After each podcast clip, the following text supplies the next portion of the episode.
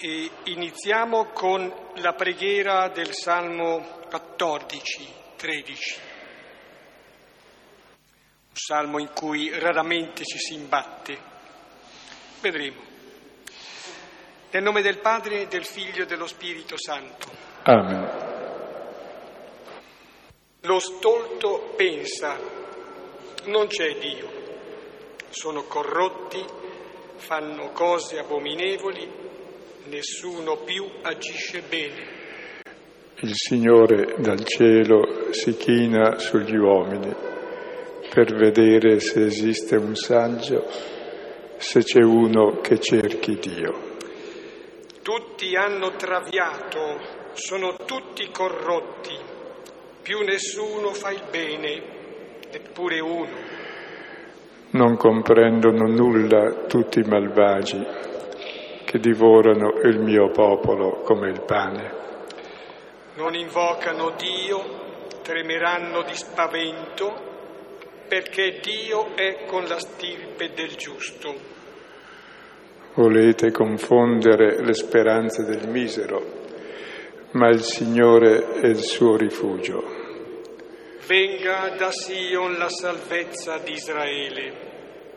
Quando il Signore ricondurrà il suo popolo, esulterà Giacobbe e gioirà Israele. Gloria al Padre e al Figlio e allo Spirito Santo. Come era nel principio, ora e sempre, nei secoli dei secoli. Amen. Sembra un salmo impietoso, rileva eh, con determinazione, direi con rigore, un panorama difficile, quasi disastroso. Ma il Vangelo annuncia e invoca la necessità e la possibilità eh, di un rovesciamento, cioè di una conversione. Per esempio, ecco, l'avversario può essere vissuto come un fratello e allora possiamo tutti sentirci figli eh, di un Dio che esiste e che esiste come Padre. Questo sul Salmo. Ecco, faccio subito magari un avviso, così che dopo magari lo ripetiamo, che lunedì prossimo è sospesa la lettura e riprenderà eh, lunedì 5 novembre. E il motivo è che noi non è facciamo vacanza, ma vorremmo ritirarci un po' facendo gli esercizi spirituali. Allora ecco, siamo riconoscenti, se pregate, per la nostra conversione, il nostro rovesciamento. Va bene, grazie. Ecco, ci troviamo nel cammino del Vangelo di Luca, in un luogo particolare dove siamo chiamati a discernere che cos'è che lievita, che fermenta, che motiva la nostra esistenza, la nostra esistenza quotidiana, se è il lievito dei farisei, l'ipocrisia, cioè il lievito di chi pone se stesso al centro, i propri interessi, cioè il proprio egoismo, oppure il lievito del regno, che pone al centro l'amore l'altro. Quindi discernere in ogni azione della nostra giornata se questa è dettata dallo spirito buono, dallo spirito di vita, di amore, di pace, di gioia, oppure dallo spirito nemico, di morte, di egoismo, di chiusura. E abbiamo visto la volta scorsa l'orizzonte nel quale ci si muove, per questo discernere lo spirito, e oggi lo approfondiremo, l'Eucarestia è il luogo pieno del discernimento. Ci fa vedere in cosa consiste lo Spirito di Dio e ciò che celebriamo nell'Eucarestia. E cosa celebriamo nell'Eucarestia? Che il Signore Gesù ha saputo vivere la vita e anche la morte come dono di amore. Il problema è proprio in che orizzonte ci poniamo. Se la nostra vita e la nostra morte è l'incontro con Dio, allora ci muoviamo nella nostra esistenza sulla linea di chi attende lo sposo, sulla via dell'amore e della vita. Se invece pensiamo che l'importante è sopravvivere e salvare la pelle, siccome sappiamo di morire presto o tardi, allora tutta la nostra vita è impostata sull'egoismo, sulla paura, sulla sfiducia, sulla chiusura, sulla lotta. Cioè il nostro limite è vissuto non più come luogo di comunione con gli altri finché viviamo e con Dio nel limite della nostra vita, ecco, non è più luogo di comunione, ma di lotta finché viviamo e di disperazione poi finale, cioè senza orizzonte. E la morte è un ladro che ruba tutto, e invece no, è l'incontro con lo sposo. E oggi vediamo come questo discernimento cala concretamente poi nelle nostre relazioni quotidiane.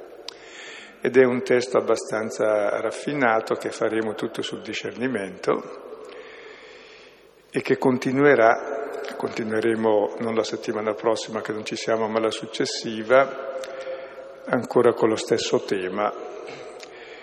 E direi prima di leggere il testo una parola sul discernimento. A cosa serve il discernimento? Se ne parla tanto, no? Ecco, non serve per distinguere le azioni buone dalle azioni cattive perché quello, se tu ti butti dal decimo piano, quando tocchi terra sai di aver fatto un'azione cattiva, non stai particolarmente bene. Così se spari a uno, se non sai di aver fatto un'azione cattiva, te lo fanno sapere gli altri. Quindi il problema non è delle azioni che almeno una volta fatte si sa subito se sono buone o cattive. Il discernimento riguarda le intenzioni, perché noi, agiamo in base a ciò che sentiamo dentro come una cosa bella che ci piace.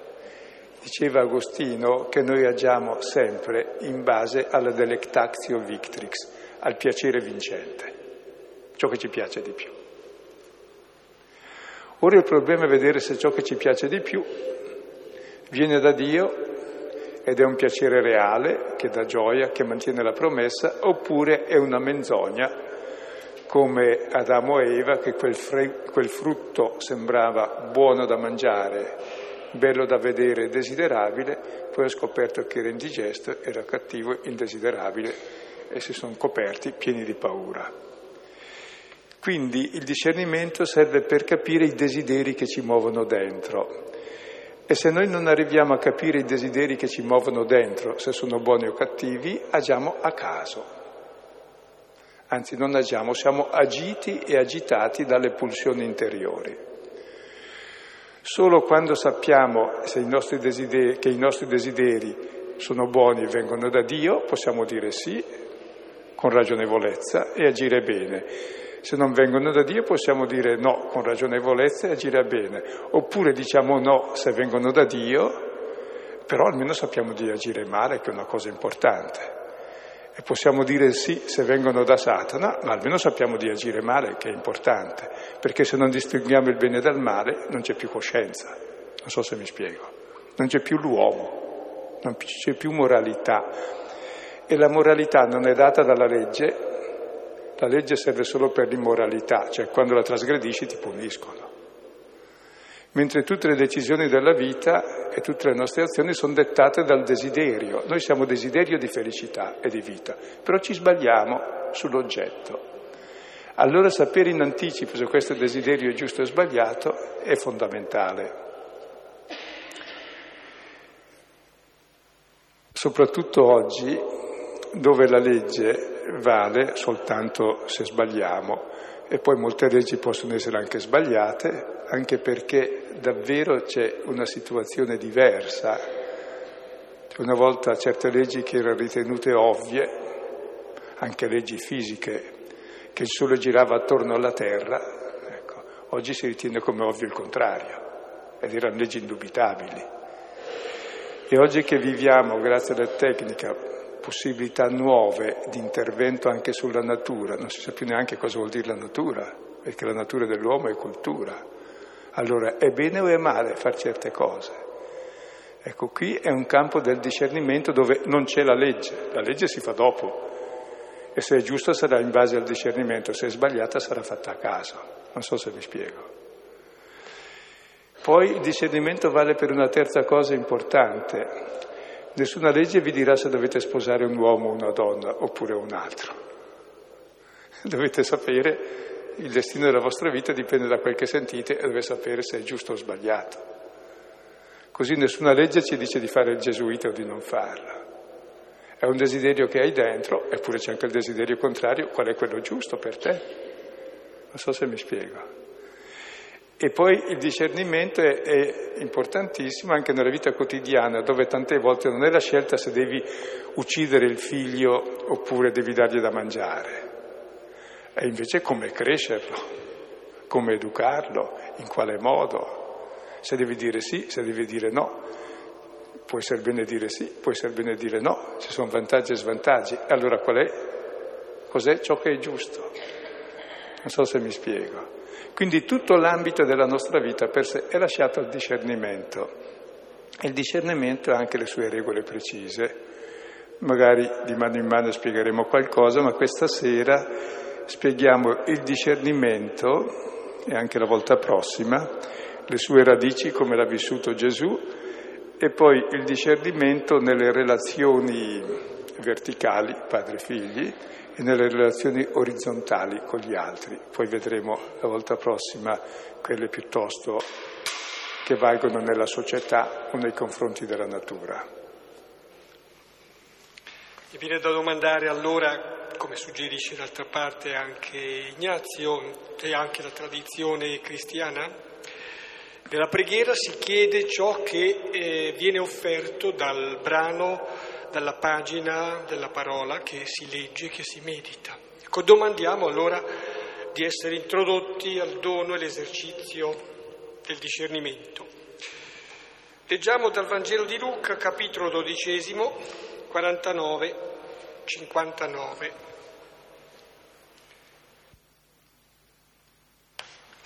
Fuoco venne a gettare sulla terra e che voglio se non che sia acceso? Ora di un battesimo ho da essere battezzato e come sono oppresso finché non sia compiuto. Vi pare che sia qui a dare pace sulla terra? No, vi dico, ma la divisione. Saranno infatti da ora da cinque in una casa divisi tre contro due e due contro tre saranno divisi padre contro figlio e figlio contro padre, madre contro la figlia e figlia contro la madre, suocera contro la sua sposa e sposa contro la suocera. Ora dicevo alle folle, quando vedete una nube che si leva a ponente, subito dite, viene pioggia, e avviene così. E quando il vento del sud soffia, dite, sarà arsura e avviene. Ipocriti, sapete discernere il volto del cielo e della terra. Ora, come non sapete discernere questo momento? Ora, perché anche da voi stessi non giudicate ciò che è giusto? Quando infatti vai col tuo avversario da un magistrato, durante il cammino datti da fare per accordarti con lui, perché non ti trascini davanti al giudice e il giudice ti consegnerà alla gente e la gente ti getterà in prigione. Ora ti dico, non uscirai affatto di là fino a quando abbia reso anche l'ultimo spicciolo. Ecco, come vedete a prima vista il testo ha una certa evidenza e poi una certa complicazione. L'evidenza è data dalla parabola, dice sapete distinguere già prima il tempo che farà, se pioverà o se ci sarà il sole, e questo per voi è importante, siamo tutti meteoropatici, regoliamo la nostra vita sul tempo, cioè tutti i lavori si regolano sul tempo, soprattutto nell'agricoltura. Quindi le cose che vi interessano sapete discernere bene e come non sapete discernere il momento presente. E in questo momento presente vediamo che Gesù dice c'ho un desiderio e c'ho un'angoscia anch'io. Poi subito dopo si parla della divisione verticale tra padre e figli. Chi ha ragione? Cosa fare? Poi subito dopo si parla invece della divisione orizzontale con l'avversario. L'avversario è l'altro che ha i tuoi stessi diritti, quindi contende con te sugli stessi diritti. Cosa devo fare? E poi vedremo nella società, nella politica, cosa fare quando ci sono le guerre e i conflitti più grossi e poi anche con la natura. Oh, se crolla una torre, eh, cosa vuol dire? Cosa ha fatto di male chi muore rispetto agli altri? Allora sono i primi luoghi più fondamentali di discernimento e cominciamo a vedere adesso i, lo stesso discernimento che ha dovuto compiere Gesù e come l'ha risolto. I primi due versetti, fuoco e acqua. Fuoco venni a gettare sulla terra e che voglio se non che sia acceso Ora di un battesimo ho da essere battezzato e come sono oppresso finché non sia compiuto.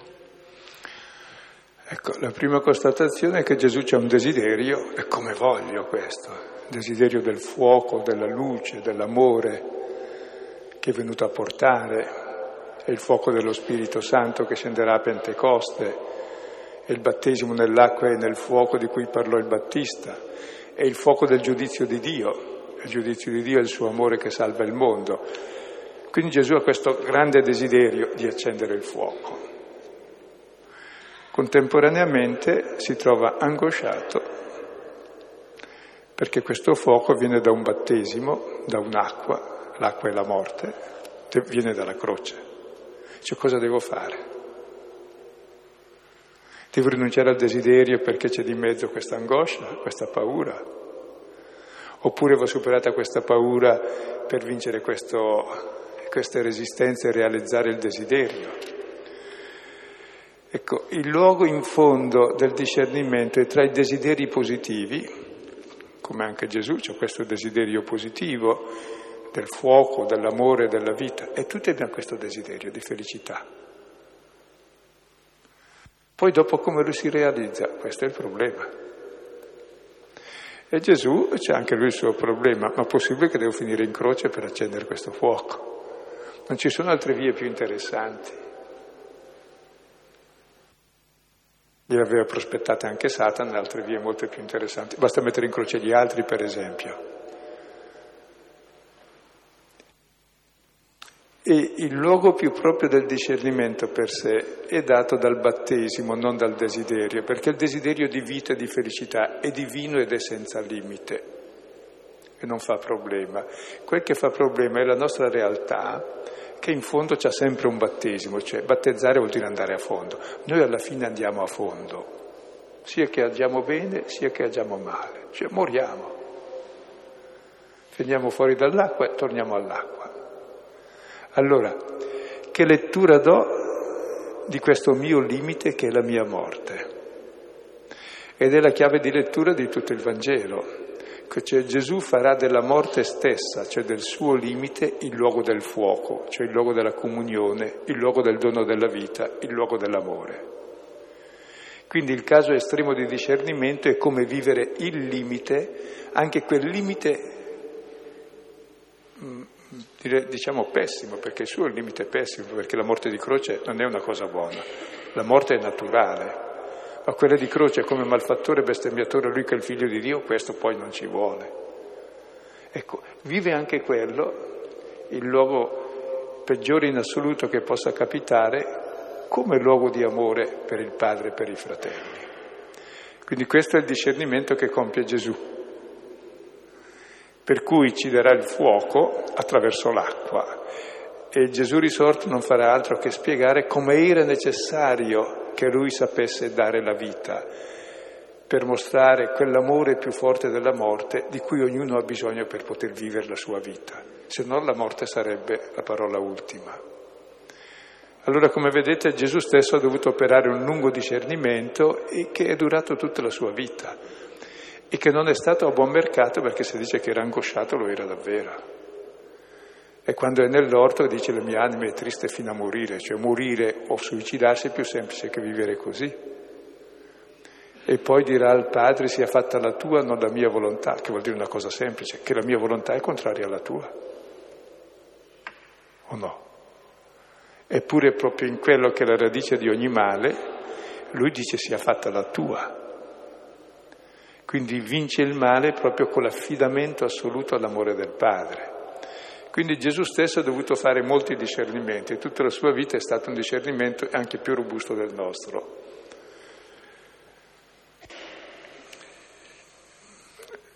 Passiamo al discernimento che incomincia ad esercitarsi e doversi esercitare nella nostra esistenza.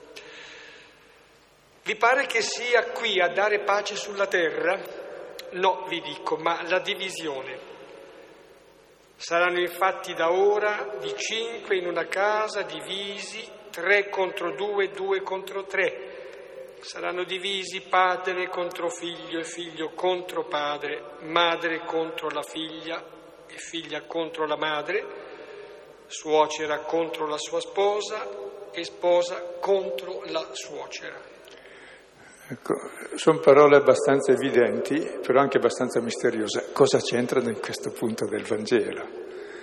Ecco, è una citazione da Michea 7, versetto sesto, dove si parla della fine del mondo. Dov'è che finisce il mondo? È quando i padri sono contro i figli e i figli contro i padri. Cioè non c'è più la trasmissione della vita. Il padre è quello che trasmette al figlio tutto, non gli trasmette più niente, lo vorrebbe far fuori. E il figlio è lo stesso che tutto riceve e riceve niente, vuol far fuori la sua radice. Quindi è presentato come il caos assoluto nelle relazioni verticali, padre e figli, anche suocera e nuore dello stesso tipo, no? Ecco, questo qui è il segno della fine del mondo, che per sé c'è già stato fin dall'inizio. La prima relazione che c'è stata tra padre, tra Dio e l'uomo, qual è stata? È stata così. L'uomo ha considerato Dio come nemico ed ha sempre vissuto questa inimicizia fuggendo da Dio. E Gesù verrà proprio a risolvere questo problema affidandosi al Padre, nonostante la volontà contraria che lui aveva come uomo. Quindi il suo primo discernimento sarà quello di vincere la radice del male, che è questo non fiducia in Dio, non fiducia in chi dà la vita. Tra l'altro tutti i nostri mali anche dipendono sempre da questa relazione padre-figli, non si dice padre, madre, figli. È il male del mondo, di cui il mondo muore e che lui ha vissuto sulla croce quando ha detto Dio mio, Dio mio mi hai abbandonato, per esempio, che è il peccato che abbiamo fatto noi abbandonare Dio.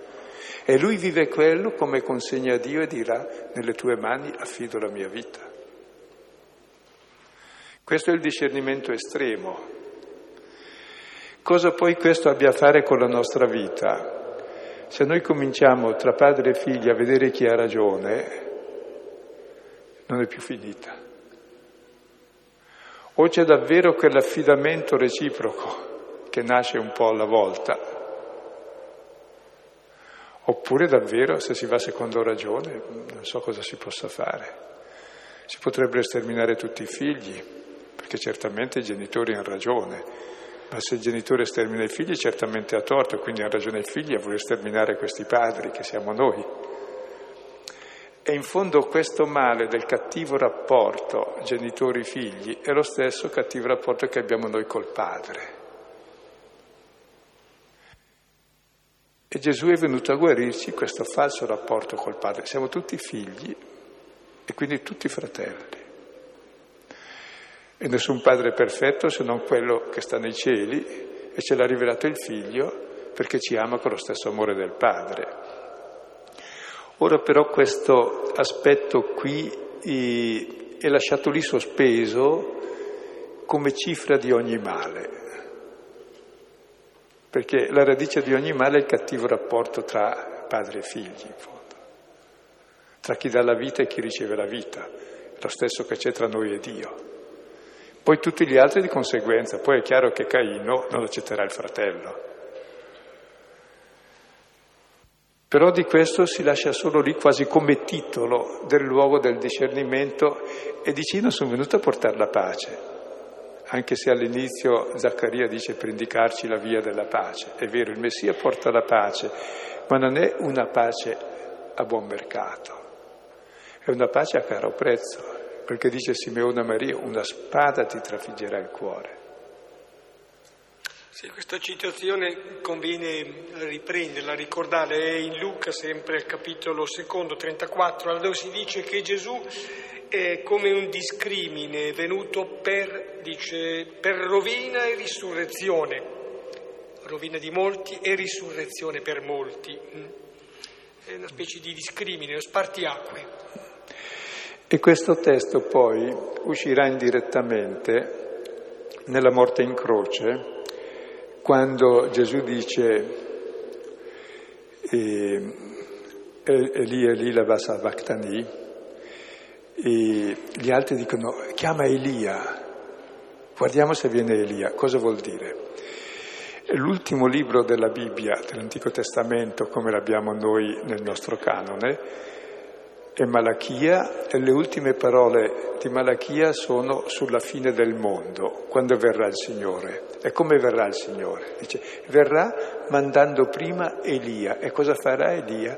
Riconcilierà il cuore dei padri coi figli e il cuore dei figli coi padri, che è il senso della croce che è la riconciliazione piena attraverso la conoscenza dell'amore di Gesù il Figlio, il primo, uomo, il primo uomo che crede all'amore del Padre, per questo è il Figlio, e che ama tutti noi con lo stesso amore con cui il Padre ci ama, per questo anche noi siamo riconciliati. E allora è un testo emblematico, ma andiamo avanti adesso a vedere il discernimento dove ci tocca più da vicino. Sto pensando appunto che questo avviene, questa riconciliazione a un prezzo molto alto, perché la divisione, la lacerazione, lo strazio avviene in Gesù stesso. Ecco, e, e ricade su di lui quella che è la lacerazione dell'esperienza dell'umanità come tale, la lacerazione che eh, spezza quasi ecco, la vita stessa di Gesù. E qui vorrei aggiungere anche una cosa, no? Uno si meraviglia se ha nel suo cuore sentimenti negativi, divisioni, conflittualità. Le ha avute anche Gesù, angosce, paure, le ha avute anche lui. Volontà contraria a quella di Dio, l'ha avuta anche lui, non la mia ma la tua volontà, perché la mia è contraria.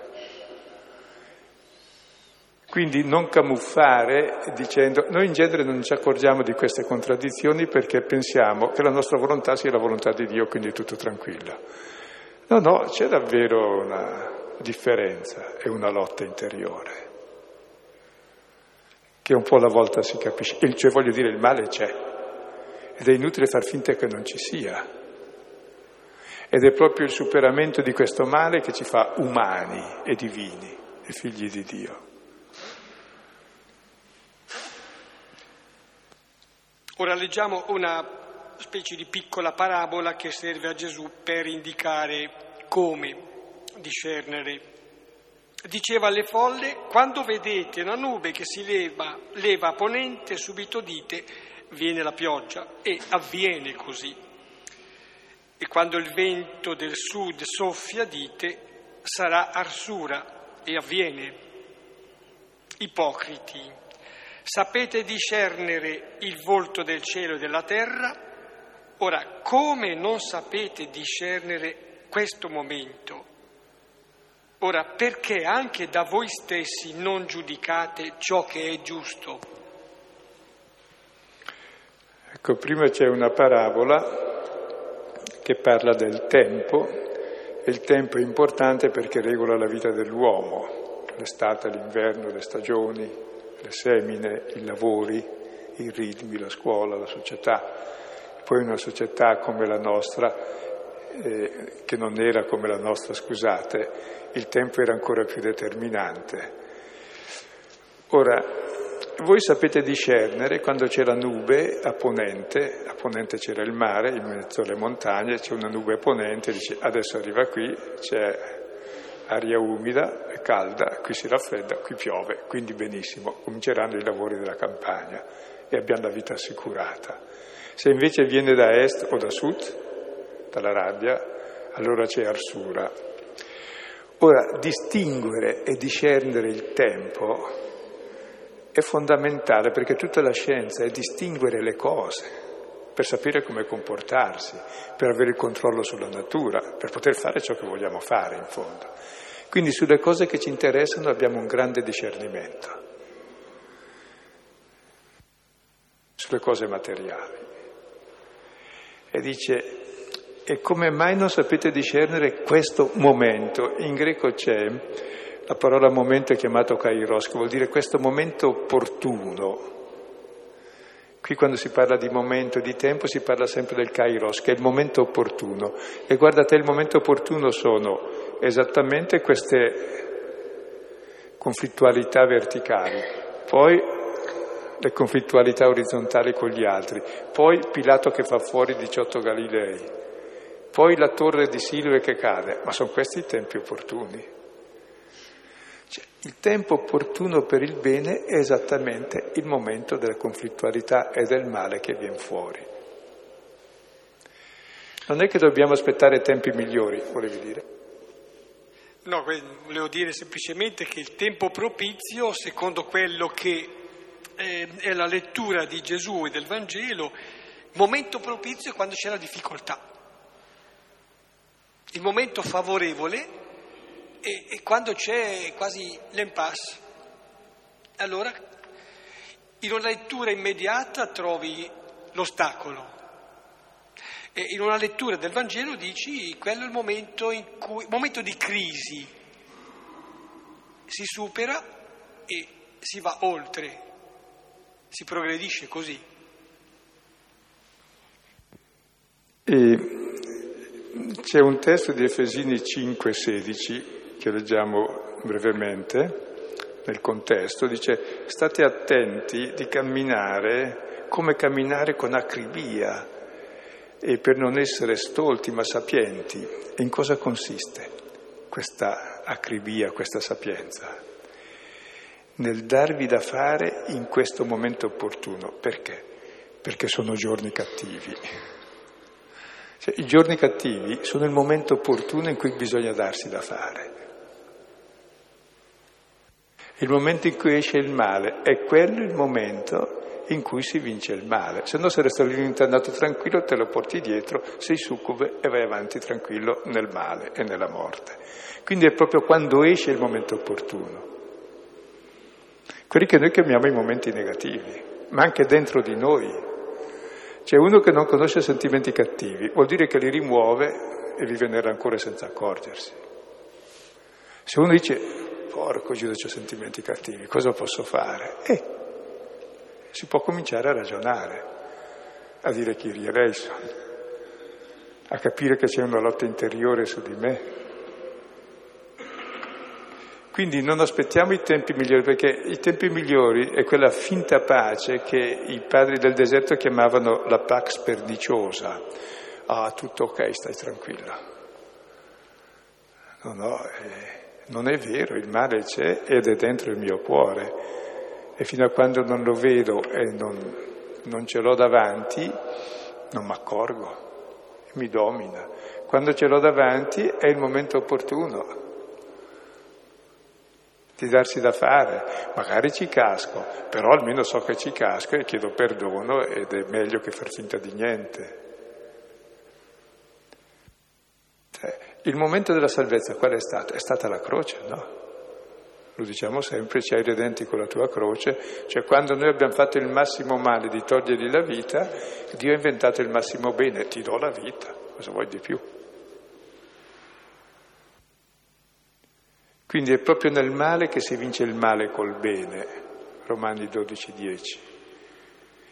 E non è in un mondo migliore che vivremo bene, è in questo mondo di conflittualità che siamo chiamati a vivere con discernimento lo Spirito del Signore, giorno dopo giorno con i nostri limiti, le nostre difficoltà, ma in questa direzione, cioè come luogo di conversione. Ci dia al Signore di capire perché non vorrei che si eh, semplificasse quasi il discorso dicendo ma qui c'è un pochettino un linguaggio paradossale non è un linguaggio paradossale. Il linguaggio del Vangelo è, un, è, lo svelamento di quello che avviene, però è la rivelazione anche di quello che è possibile. Va bene. Una cosa ancora, perché anche da voi stessi non giudicate ciò che è giusto, cioè siamo chiamati a giudicare da noi stessi, non perché ce lo dicono gli altri, cosa vuol dire? Beh, c'è l'appello proprio alla mm, capacità di comprendere e alla capacità di responsabilità, di rispondere. Allora qui mi è venuto in mente, beh, intanto, intanto si usa il plurale, mi pare che sia, ma non semplicemente perché si rivolge a tanti, ma perché mm, l'appello alla coscienza non deve essere l'appello eh, alla coscienza singola, quasi che uno dice ma io penso così, sono convinto così e vado avanti. No, la coscienza singola deve rapportarsi agli altri eh, deve anche consultarsi, deve formarsi sulla base del dialogo con gli altri, ecco, con, eh, con, le persone che ci circondano, anche con quello che può essere il magistero della Chiesa, faccio per dire, capito? E però eh, c'è questo appello alla coscienza che addirittura il San Tommaso, ma ultimamente ecco, trovavo eh, nel Cardinal Newman che la coscienza è chiamata addirittura, la coscienza personale è il primo dei vicari di Cristo. Ecco, ascoltiamo eh, anche la persona che ha qualche autorevolezza di insegnamento nella Chiesa, però ecco, è il vicario anche di Cristo, il Papa, però eh, la coscienza nostra è il primo dei vicari di Cristo. È importante la coscienza, fare appello allora alla coscienza, alla responsabilità. Perché tutto, sì, perché tutto, il male si fa per irresponsabilità. E se uno agisce solo secondo il principio di obbedienza, è capitato che c'erano cattolici obbedientissimi al Papa e poi obbedientissimi a chi diceva di fare le camere a gas, perché l'obbedienza è sempre obbedienza, cioè bisogna saper distinguere l'oggetto.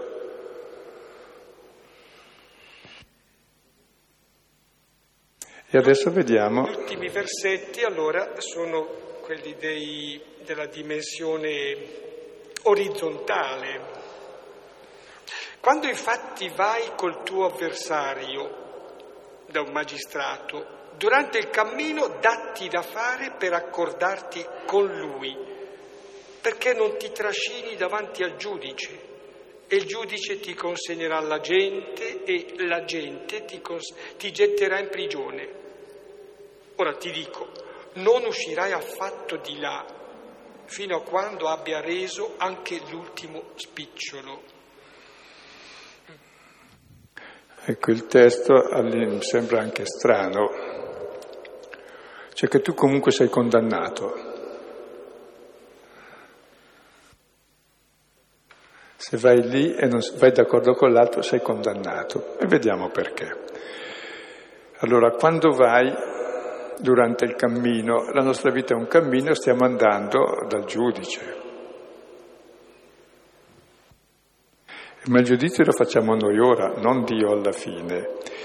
E mentre vado c'è sempre l'avversario. L'avversario è quello che ti sta vicino e che ha i tuoi stessi diritti. In greco è chiamato l'antidikos, che ha i diritti che hai tu, li ha anche lui e vi opponete, scusa.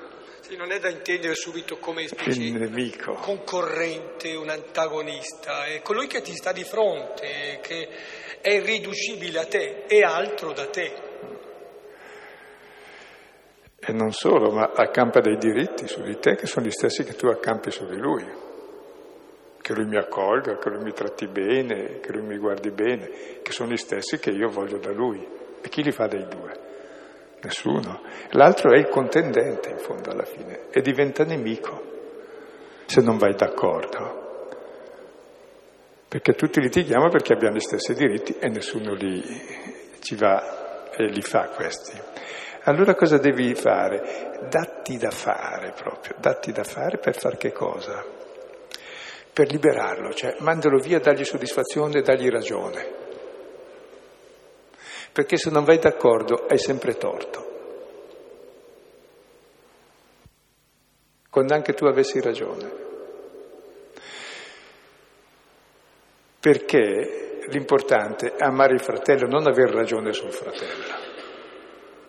Se Dio volesse avere ragione con noi ci taglierebbe la testa a tutti e invece no, ci manda liberi tutti. E questa è la giustizia di Dio. Ciò che è giusto è questo, è la giustizia dell'amore. Se io non vivo nella giustizia dell'amore, vivo nella giustizia dell'egoismo e quindi è chiaro che litigo con l'altro, magari avrò anche ragione, lo distruggo e lui con ragione distrugge me e su questo non c'è mai, non c'è più fine. Questa è la giustizia degli uomini che serve per scannarsi, dove vince il più delinquente perché è più forte e ne ha ammazzati di più, è più esercitato, ha più potere. C'è invece la nuova giustizia e tu vai d'accordo con l'altro, è importantissimo, è tuo fratello. E questa è la nuova giustizia. È la giustizia di Abramo quando Labano, che è suo, eh, suo parente, i pastori litigano gli uni gli altri perché ci sono i pascoli buoni e allora litigano per averli. Allora Abramo dice guarda noi siamo fratelli, facciamo così. Tu scegli, vedi qui la vallata del Giordano, quei pascoli, se tu vai di qui io vado di là, che c'è il deserto. Se tu vai di là io vado di qui l'altro è andato verso la vallata del Giordano con i pascoli ubertosi e l'altro è andato nel deserto. Stop, basta. Che l'importante è che andiamo d'accordo noi due. Dopo capitò che l'altro fu a Sodoma e Gomorra, perché poi dopo anche la terra feconda ha altri inconvenienti. Ecco che porta la cupidigia e ci si ammazza. E l'altro invece andò bene per altri motivi. Però la nuova giustizia è esattamente quello di considerare il fratello non come antagonista, come ha fatto Caino con Abele, ma come fratello, dagli ciò che, che desidera, come ha fatto il figlio con noi. Se tu non fai questo, sarai trascinato davanti al giudice e il giudice ti consegnerà la gente e la gente ti getterà in prigione. Cioè tu sarai condannato da te stesso perché non vivi l'amore del Padre, sei tagliato fuori dall'amore del Padre, sei nella morte. Quindi il primo luogo di discernimento nelle relazioni con gli altri non è vedere se ho ragione, e quando abbiamo ragione diventiamo implacabili e ammazziamo gli altri, è sapere qual è la vera ragione, che l'altro è mio fratello. Questa è la vera ragione. Non usare la ragione per vincere l'altro come si fa normalmente, che l'importante è farlo fuori, però trovare il motivo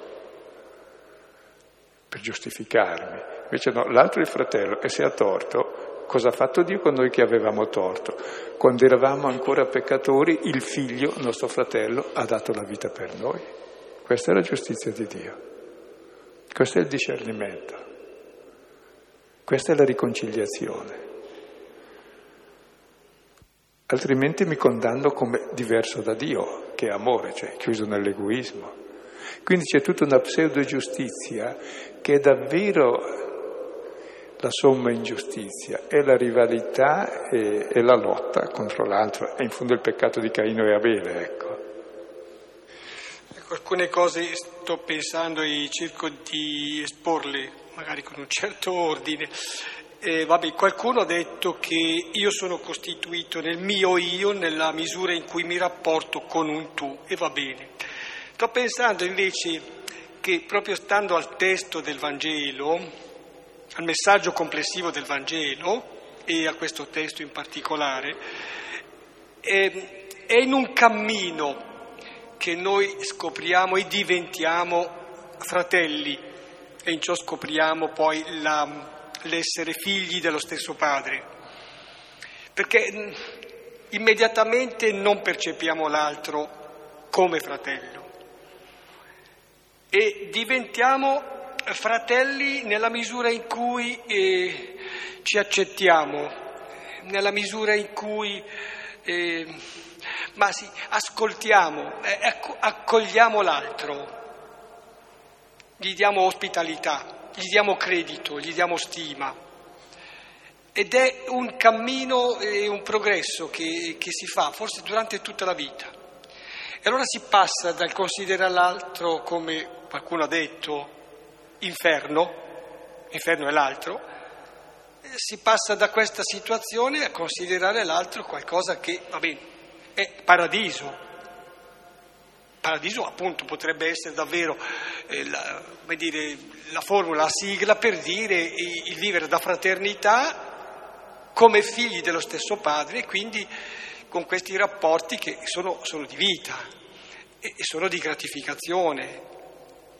Adesso concludiamo riallacciandoci al brano precedente che parlava dell'Eucarestia come il luogo nel quale viviamo quotidianamente la fine del mondo vecchio e l'inizio del mondo nuovo. Questo è il senso dell'Eucarestia. Il Signore dà la vita per noi e possiamo vivere del suo corpo e del suo sangue la vita nuova. Ora qui ci si propone come si vive questa vita nelle nostre relazioni, cominciando dai fratelli, dagli avversari in fondo, nelle nostre relazioni interpersonali poi ci sarà quelle sociali, politiche, poi ci sarà quelle con la natura. E come vedete è tutta una teologia della storia che vuole cambiare l'uomo dandogli il nuovo criterio di vita, che non sia la paura della morte, l'ipocrisia, il protagonismo, la brama di avere, di potere, di dominare, ma che sia l'amore, che sia il servizio, che sia il dono, che sia il perdono, che rende la vita bella e vivibile e che ci rende figli e fratelli. Questo nella quotidianità. Può sembrare un'utopia, però l'unico modo possibile di vivere. L'altro lo conosciamo bene, è quello che ci fa, che ci devasta e, e ci rovina, quindi l'altro lo conosciamo bene. Il problema è come uscire da quello, quindi approfittiamo. Questa conflittualità che si vede e che esce è il luogo stesso in cui sono chiamato a vivere la vita nuova, a vincere il male col bene. Questo è il grosso impegno e la grossa responsabilità. Sospendiamo qui, previo ancora sì l'avviso, la ripetizione che allora lunedì prossimo non ci vediamo, ci vediamo lunedì eh, 5 di novembre. Alcuni... Eh? Siamo a fare gli esercizi, pregate per noi, per la nostra conversione, il nostro rovesciamento.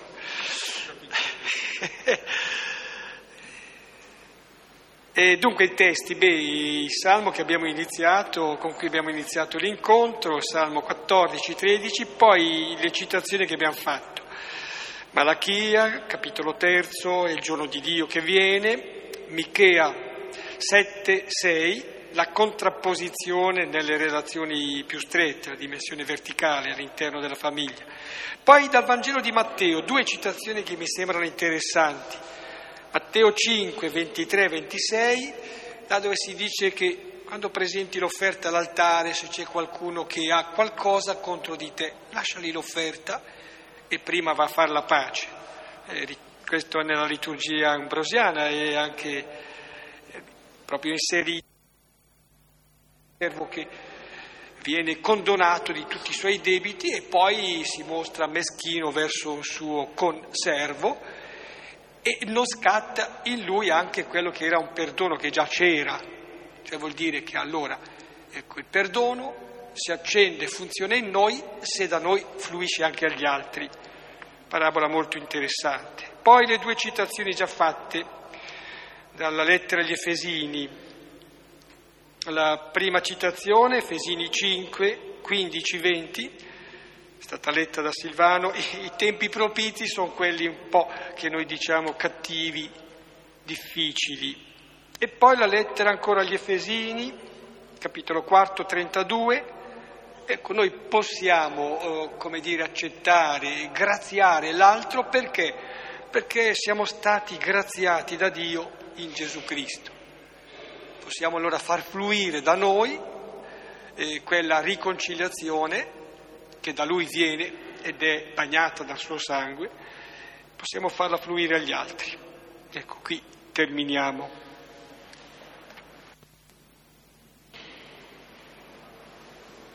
Coraggio. Tu dicevi, Gesù Cristo è stato il primo ad avere fiducia nel Padre. Eh, la Madonna e Abramo e Mosè, chi sono? Che hanno avuto fiducia sì e no, di fatti, come risulta dalla storia biblica. Però sostanzialmente erano sulla linea. Gesù è il figlio, che si fida del Padre senza avere come riscontro né la terra né promesse né realtà se non la croce. Ecco, gli altri invece gli è andata bene. Quindi è proprio l'ultimo degli uomini, si è fatto ultimo di tutti, perché l'ultimo potesse essere figlio di Dio. E questa è l'unicità di Gesù, del figlio appunto.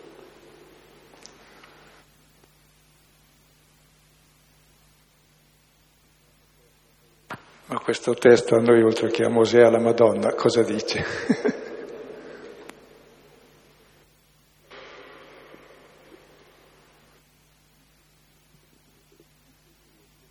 ecco, mi chiedevo come mai se Gesù è venuto a portare il fuoco noi eh, riusciamo a essere abbastanza refrattari, insomma, siamo costituiti di una cosa refrattaria al fuoco. Si diceva che la volontà tende ad allontanarci da un luogo che in fondo cerchiamo. E allora l'immagine che mi è venuta è questo, che forse la, la volontà rappresentata dalla pioggia, mettiamo, eh, deve cadere su un terreno che è stato vangato, altrimenti non c'è armonia, non c'è circolarità e, e, e, Dio è confinato in questo ambito da cui non usciamo. E, e quindi, oltre alla volontà, dobbiamo, cioè, vediamo che è utile muovere qualcos'altro di noi come persone. Ecco, l'altra immagine era questa, quando si dice essere tagliati fuori dalla vita del Padre, ecco, è, vero che il Padre personale è altro, ma eh, siccome siamo anche, dire, attenti ai problemi non solo nostri, individuali, ma de- del destini del mondo, si vede come Dio sia la giustizia delle cose, cioè è, è, è, è, oltre noi ma è dentro di noi, è dentro la giustizia delle cose, se non aderiamo a Lui anche le cose del mondo vanno veramente male.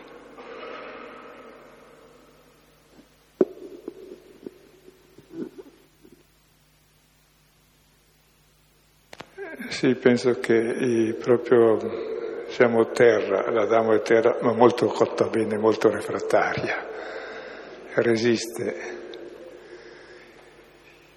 E ciò che da fuori il capitolo successivo, che c'è una pianta che non porta frutto, è simbolo del popolo, cioè di noi, allora c'è il dialogo tra la giustizia e la misericordia. La giustizia dice tagliamola, sta qui, impoverisce la terra e produce niente. La misericordia dice abbiamo pazienza ancora per un anno, mi metterò a mettere il concime e a zappare. Ecco Dio che si mette a zappare e a mettere il concime, perché questa terra diventi feconda. E questo zappare il concime non è altro che la parola del Vangelo, che ci cambia lentamente mentalità, ci toglie le paure, ci ammorbidisce e ci fa vedere che siamo amati. In fondo ciò che ci ammorbidisce è l'amore che riceviamo. Ed è questa la cura che Dio ha inventato in fondo con la croce, eh, che è il senso di tutto il Vangelo, di tutta la rivelazione, che Dio ha tanto amato il mondo da darsi insomma nel figlio. E la fede noi abbiamo conosciuto e creduto all'amore che Dio ha per noi.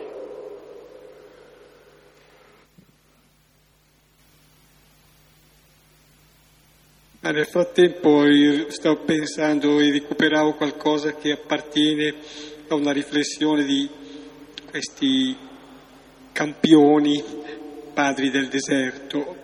E, grosso modo diceva così, questo pensiero, che forse devi ringraziare la difficoltà e magari concretamente nel rapporto personale chi ti procura eh, delle difficoltà perché eh, così eh, fa uscire la verità, il tuo limite e magari anche la tua impazienza. Perché, posto che questo non ti deprima, questo ti porta alla percezione della tua verità e quindi è un aiuto davvero a dare un passo avanti, passo avanti nell'esperienza della salvezza. Ecco, questa qui è la prima cosa.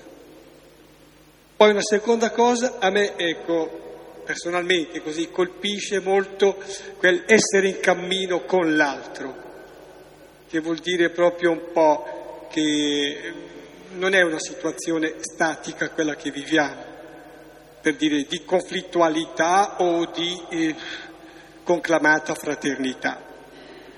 È in costruzione, è un cantiere ecco, quello della percezione dell'esperienza della fraternità e quindi della figliolanza nei confronti di Dio, qualcosa che lentamente si costruisce. Ecco, bene, bene. Buonasera. Mm, volevo sapere che cosa si intende per coscienza come primo dei vicari di Cristo. Volevo una delucidazione maggiore, grazie. Ho capito solo la prima parola, cosa si intende per coscienza e poi... Come vi, primo vicario di Cristo. Ah, primo vicario di Cristo. Frase di Newman. Il, il vicario di Cristo si intende il Papa.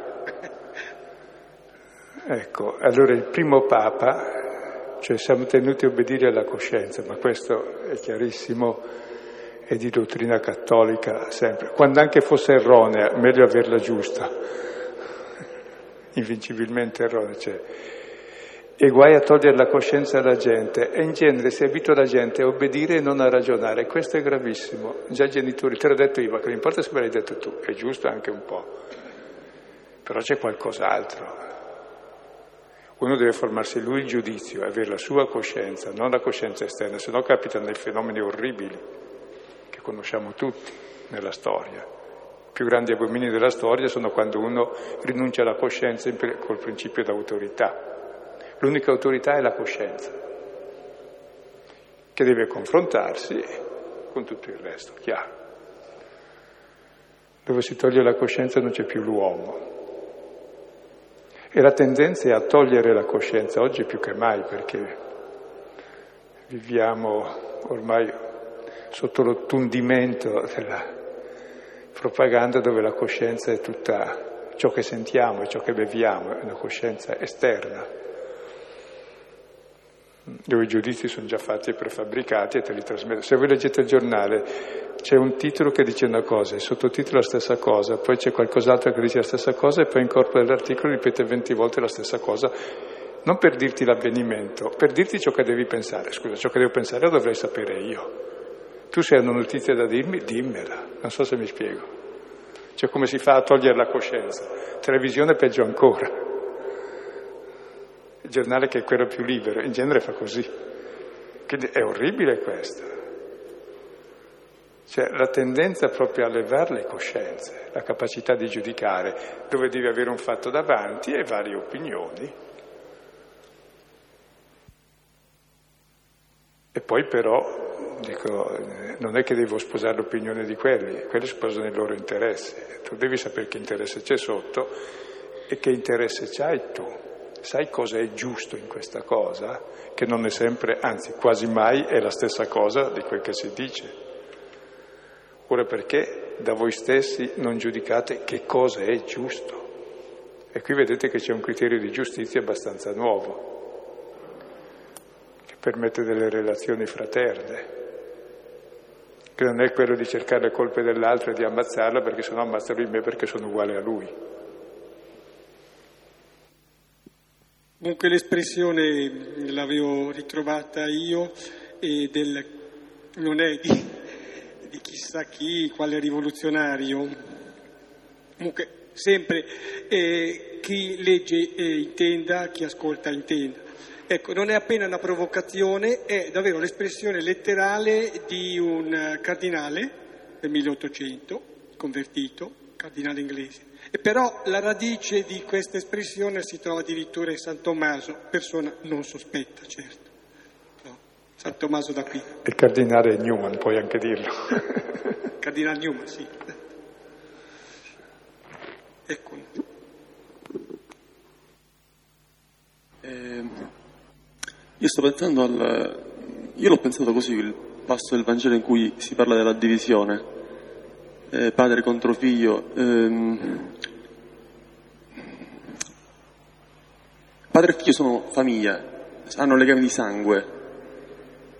E Gesù sta, sta dicendo, quelli con, che contano non sono tanto i legami di sangue tra padre e figlio, madre e figlia, ma eh, una famiglia più grande, cioè essere figli del padre e fratelli tra noi, cioè una fratellanza spirituale. Io così l'ho, l'ho sentito. Cioè, non, non contano tanto i legami di sangue, che poi alla fine che è quello che la Chiesa va professando, la famiglia, la famiglia, la famiglia. Ma quello che conta di più mi sembra che appunto il essere fratelli tra noi, quindi una famiglia più grossa di quella di sangue. Più o meno questa è anche l'interpretazione che trovate nelle note. Poi questo testo è messo lì un po' misterioso, è una citazione pari pari di Michea che parla della fine del mondo e la fine del mondo è quando sono sconvolti questi rapporti genitori-figli, però è anche il principio del mondo perché è così dal principio. Cioè, quindi è un po' la radice di tutti i mari in cui c'è da esercitare il discernimento nelle, nei vari modi, in fondo. Riconciliazione col Padre, ciò che ha compiuto Gesù, riconciliarci col Padre, non perché il Padre fosse arrabbiato con noi, ma noi col Padre. E poi tutti gli altri mali vengono da questo non avere questa riconciliazione appunto col Padre Celeste, che ci fa stabilire relazioni davvero libere anche fuori dal sangue, ma eh, profonde di amore, ecco. Però nulla vieta di poter amare anche i propri genitori, sarebbe bello. e di amare i propri figli sarebbe bello. Anzi,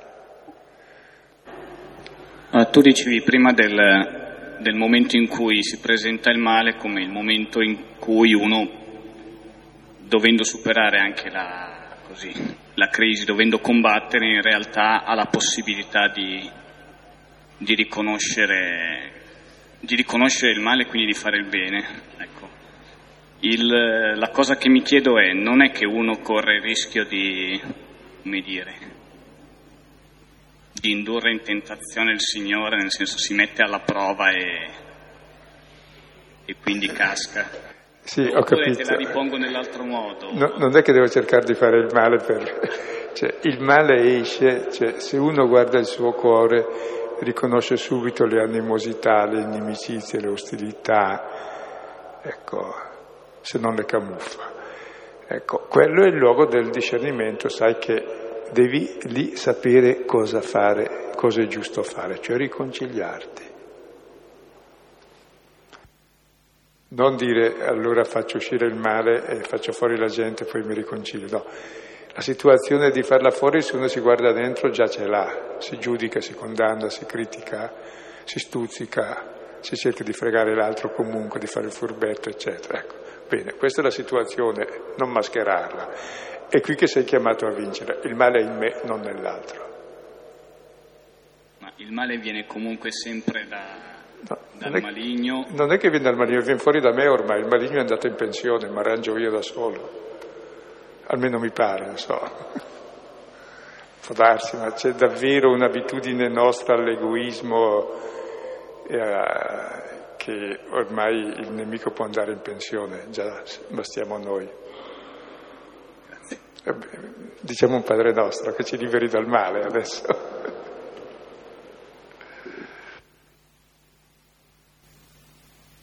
Signore, insegnaci a pregare.